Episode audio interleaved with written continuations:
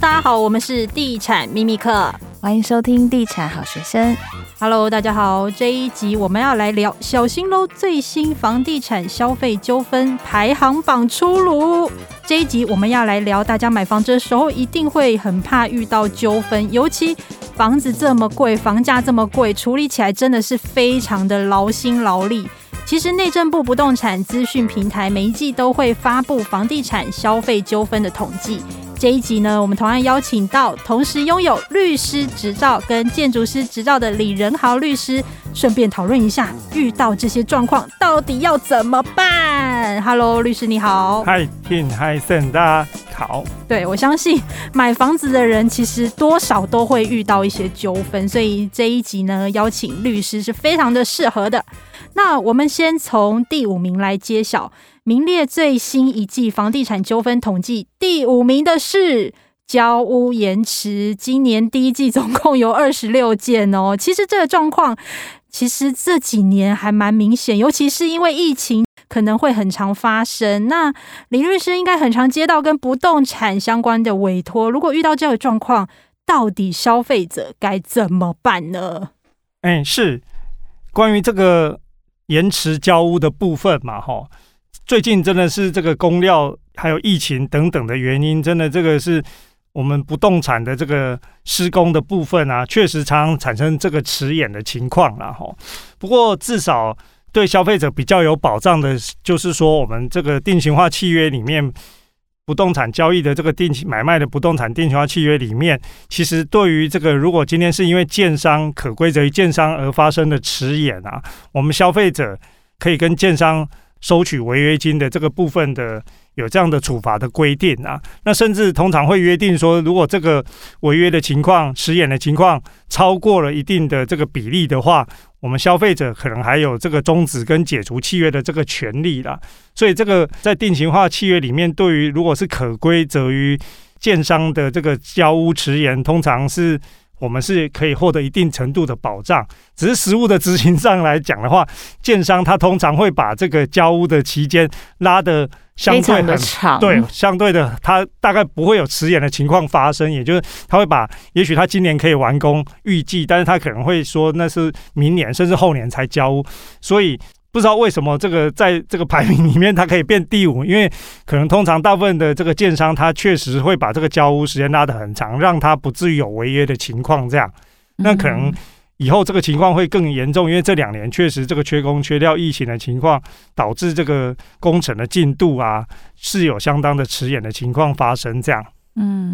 那我们刚好聊到说，就是律师你有提到说，他如果这个迟延的这个比例高于某个比例，消费者是可以主张就是解约嘛。那解约建设公司需要付违约金吗？对，因为可能他买的时候一坪30万，但是要解约的时候一坪40万，那我干嘛解约？这个通常他建商违反了这个，如果可归责于他导致他交屋迟延的这个效果，通常会约略等于这个消费者付不出这个该付的这个买卖价金没有付出来的效果，也就是这个部分的构成的违约，建商可能会有违约金的处罚，那甚至上限可能是 10% 或 15% 的这种规定这样。所以对消费者来说，如果真的是建商可归责于他，然后他迟延太久没有交屋，那消费者依契约来主张解除契约的话，他可能可以拿回他以前说缴的钱，甚至这个建商还要多赔他这个 15% 或是 10%、5% 的这个违约金这样。律师你最近接触的案例有这样实务的经验吗？就是消费者他直接退户这样子。如果是以这个交屋迟延的，我们倒是比较少见的，因为就刚刚说，通常建商会把这个时间压得很保守这样。但是我们预测有可能最近有可能这几年，对，这几年也许有可能会发生这样。OK。但是有一个法律上的问题，就是说，那建商可能会说，这个迟延是不是可归责于他啦？因为在公共工程，他一定会说疫情啊什么的啊。在公共工程里面，这个机关啊、政府单位是认为说，这个疫情是不是那么可归责于厂商这样啦？所以现在各地方政府对于这个本来这个拿到建筑执照，他要在一定期间内取得这个使用执照的这个施工的期限，他也都有自动展延1年或是2年的情况啊。所以这个会不会变成说，建商拿来说这个是不可归责于他而没有刚刚说的这个违约金或是终止或解除契约的发生的问题，这也许就是以后的争议这样。嗯，那纠纷的第四名呢是隐瞒重要资讯，总共有51件。那其实这一个发生在仲介端会比较多。那什么叫隐匿重要资讯呢？其实就是买到凶宅啊，或是买了以后才发现是辐射屋啊、海砂屋等等这些屋况的问题。那如果遇到这个状况，一般消费者应该要怎么办？是，这个部分可能比较常见的是这个中古屋嘛，就是已经有的房子中古屋在销售的情况。但是如果是以中古屋的话，现在的这个成屋的买卖契约的话，都会要求说这个卖方他要有这个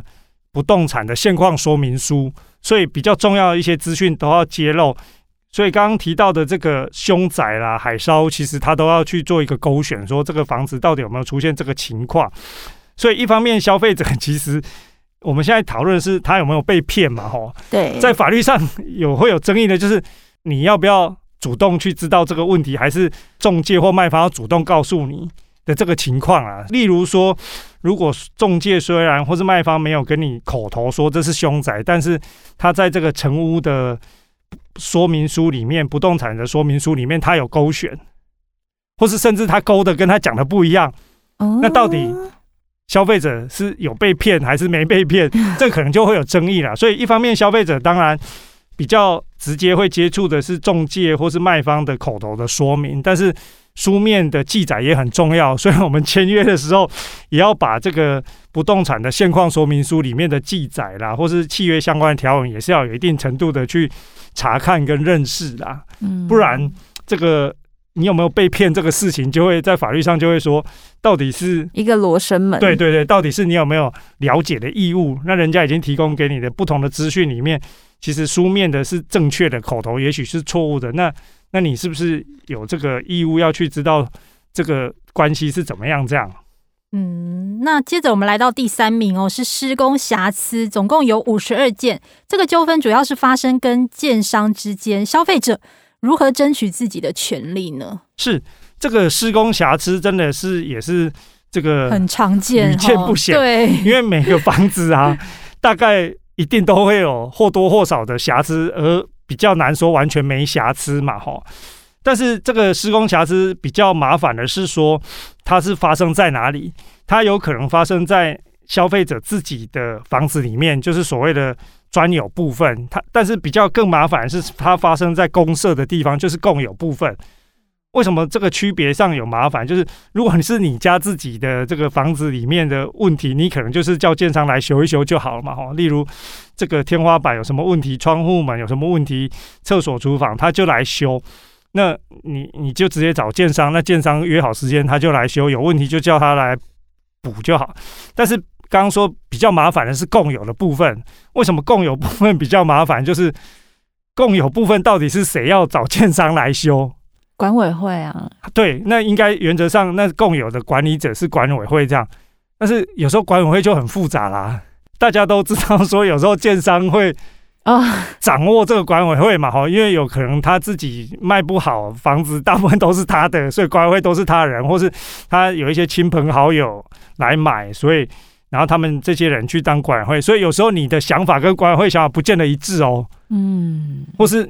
对于这个公设的瑕疵要怎么修，你的想法可能跟管委会想法不见得一样哦。对啊，我这个我就突然想到说，因为比如说像修的方法也很多种，那比如说可能管委会一定，如果是住户自己的管委会，他一定是希望用最好最贵那个方式。那建商他在保固期内，他当然就会比较想要用比较经济的方式。那所以像遇到这种施工瑕疵，因为他通常也不会规范说他要用什么修法，那这个就很有得吵。 对，所以才说这个如果是你家要怎么修，哪时候来修，你自己决定就好。然后建商愿意，其实就一拍就集合。但是如果共有的，因为牵涉到这个管委会就牵涉到它的组成，然后每个这个住户每个管委会的委员，其实大家站的立场跟大家的利害其实都不相同嘛，那包括修的是要修什么样子缺失，如果是眼睛看得到，那也都比较单纯嘛，例如我们上一集讲到的那个钢筋，那也是瑕疵的话，如果是说没有用符合当初建商承诺的高规格的钢筋，而是用比较低的，那要怎么修？这个可能就是、对啊，这怎么修？对，这个可能就是拨筋拔骨，这个可能就很，因为你不可能把这个混凝土都拨开，然后钢筋抽出来，然后换一个对的钢筋，那这要怎么修？怎么赔？这个就是一个大灾问，因为每个人每个管委会的委员其实都会有不同的想法啦，所以这个共有部分要怎么去修，如果有瑕疵的话，这个其实就是涉及的层面就很复杂了。这样哦，那你刚刚说就是如果住家自己好了，如果他是在保固内，可是有些建商就皮，他可能不想修，或者他就是一直拖，这样子我们是可以有什么方式是可以处置这件事情吗？因为会蛮烦的。对，这个其实就是执行的对问题嘛，吼，因为建商他提供的这个当时买卖的这个合约里面，他通常不会让自己限于说你通知他几天内他就非来修不可的，这个他不会规定这个嘛，吼。但是我们一般的工程契约，业主可能就会要求这个施工厂商有这个义务，这样，所以变成我们在契约里面不见得可以找到这个建商要及时或是在哪个期间来修的这个义务，这样，所以他可能能拖就拖，然后他能扯就扯，拖到保固期，对，然后他说这个是你使用的，不是他施工的，就会很多的这个因果关系的认定的问题嘛，这个确实是时有所闻这样。那公社当然就更是这样，因为刚刚公社的那个到底是谁要出面来协调的？那因为本身这个消费者这一端就很复杂，所以建商可能就更赖皮这样嘛，所以这个确实为什么这个施工瑕疵名列第三，就是因为每个房子都会有这个部分的问题。那建商的这个态度积极度，然后通常在这个契约里面，也许对于科与他这个及时修复的义务又比较不会出现这种情况这样，所以这个可能就是会有这个实务上会有这个问题这样。嗯，好，那我们的排行榜已经要揭露到第二名了。哦，其实这第二名我有一点讶异耶，因为它是终止委售或买卖契约。那这个发生在中介端呢有49件，那发生在建商端呢有12件。这个其实我有一点疑惑，怎么会这么多件呢？是这种终止委售或终止买卖契约的情况啊，可能是突然不想卖了。对，可能是这样，就是我们这个买卖不动产是一个过程嘛，吼，不是同一天的一秒钟就完成的事情嘛，吼，所以大概就是这个买方准备要买到真的签约、真的过户期间，可能大概有1-2个月的时间嘛，吼。如果是以中古屋来讲的话，那他可能在这个期间，或是预售屋，他可能还有1-2年，那他这个期间发生一些情况，因为时间的这个比较长时间的过程里面，这个消费者可能就会发现一些这个蹊跷啦，所以他就是在这个1-2个月或是这1-2年的期间，他可能发现一些问题这样。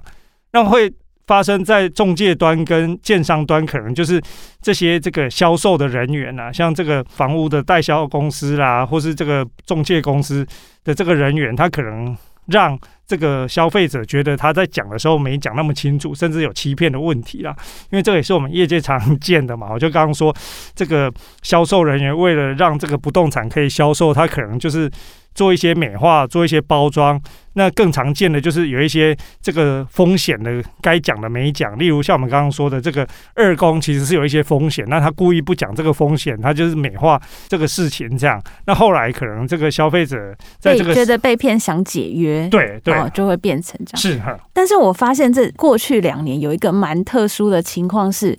建商签完约之后不想卖，因为他觉得卖太便宜了，也有这样子的情况发生，对不对？对，但如果是这种情况，变成就是单纯看起来就是可归责于这个建商的问题，那就是 15% 违约金赔一赔。对，嗯，了解。好，最后一个就是第一名呢，这个常常盘踞排行榜啊，就是房屋漏水的问题了。第一季呢，总共有74件，比较意外是中介端有61件，比建商端的13件比例高很多。遇到买房子漏水，这个消费者要怎么自保啊？是。这个漏水当然也是一种工程瑕疵啦，那只是仲介端会那么多，是因为我们台湾的这个中古屋的这个年纪通常更大嘛，所以搞不好中古市场平均成交房屋的年龄大概搞不好都20-30岁以上这样，所以这个20-30岁算年轻人哦，40几岁的很多。对对，所以连这个新成屋难免也许都会有漏水的情况，更何况这20-30年屋龄的这个老房子嘛，它的这个漏水情况更是比比皆是这样。那这个漏水的情况其实是如果以中古屋来讲啦，是不是会有保固？那其实也是不一定。有时候这个因为是很常见，所以有一些卖方他干脆就是说他们的主张就是说他就现况交屋，那漏水你要自付，买方你要自付，但是也许这个事情讲不清楚，说不明白，就变成纠纷这样。那也因为中古有这个情况，所以有一些中介公司他可能 也有一些这个什么半年啊，或是几个月内的漏水保护这样。那以新成屋来说，这个新成屋建商大概都会提供一定的年数的这个漏水保护啦，所以对新成屋的消费者来说，因为有建商的一定年度的这个漏水保护，当然就算发生会有比较有保障。所以针对中古屋来讲的话，变成这个卖方他要去确认说他买的这个房屋卖方或是中介到底有没有保护这个漏水。如果真的是没有，可能自己在这个出价上，买卖价金的出价上就要去斟酌这样。当然这个漏水我觉得在工程上啊，修复本身的费用不见得很高，但是它的困难是在到底是从哪里漏的，修不好很烦，一直打针，因为不知道从哪里这个问题是不知道从哪里，因为这个漏水就是它有可能这个水是从四面八方来，但是刚好在一个偶然的时点就是在这里出现，所以它在这里出现不代表它是从哪里来，所以这个漏水点 的确认其实相对是困难。但如果知道漏水点在哪里，也许修复的工程费并不高啦，但是它的困难就是从哪里来，那个水源从哪里来是比较困难，尤其是中古屋，台湾的这个成屋的使用，大家的这个使用方式又比较这个多端嘛，就是各种各样使用方式那甚至有一些违建什么样的情况会让这个漏水的问题，律师讲话好客气哦，使用方式比较多端真的是台湾人的这个对房子的这个，我们是也学建筑嘛，最大的感触就是为什么台湾的房子看来看去跟国外看来看去就是有一种这个天壤之别的感觉这样那其中一个原因我觉得就是我们对于这个房子的使用啊，其实是比较这个不按照房子该有的方式来使用的情况这样啊，那这个当然会影响到这个漏水发生的情况这样。好的，那我们帮大家重复 mark 一下，就是房地产的消费纠纷，第一名房屋漏水，第二名终止委售或买卖契约，第三名施工瑕疵，第四名隐瞒重要资讯，第五名就是呢最近大家可能会遇到的交屋延迟。那当然也希望大家买房的时候不要遇到这些状况，毕竟房子可能你会一辈子都住在这，而且你是用了你的毕生积蓄买到这个房子的。那今天也很谢谢李律师来上我们的节目，欢迎下次再来。谢谢 Tim， 谢谢 Sam， 谢谢律师。那我们下一集再见喽，拜拜，拜拜。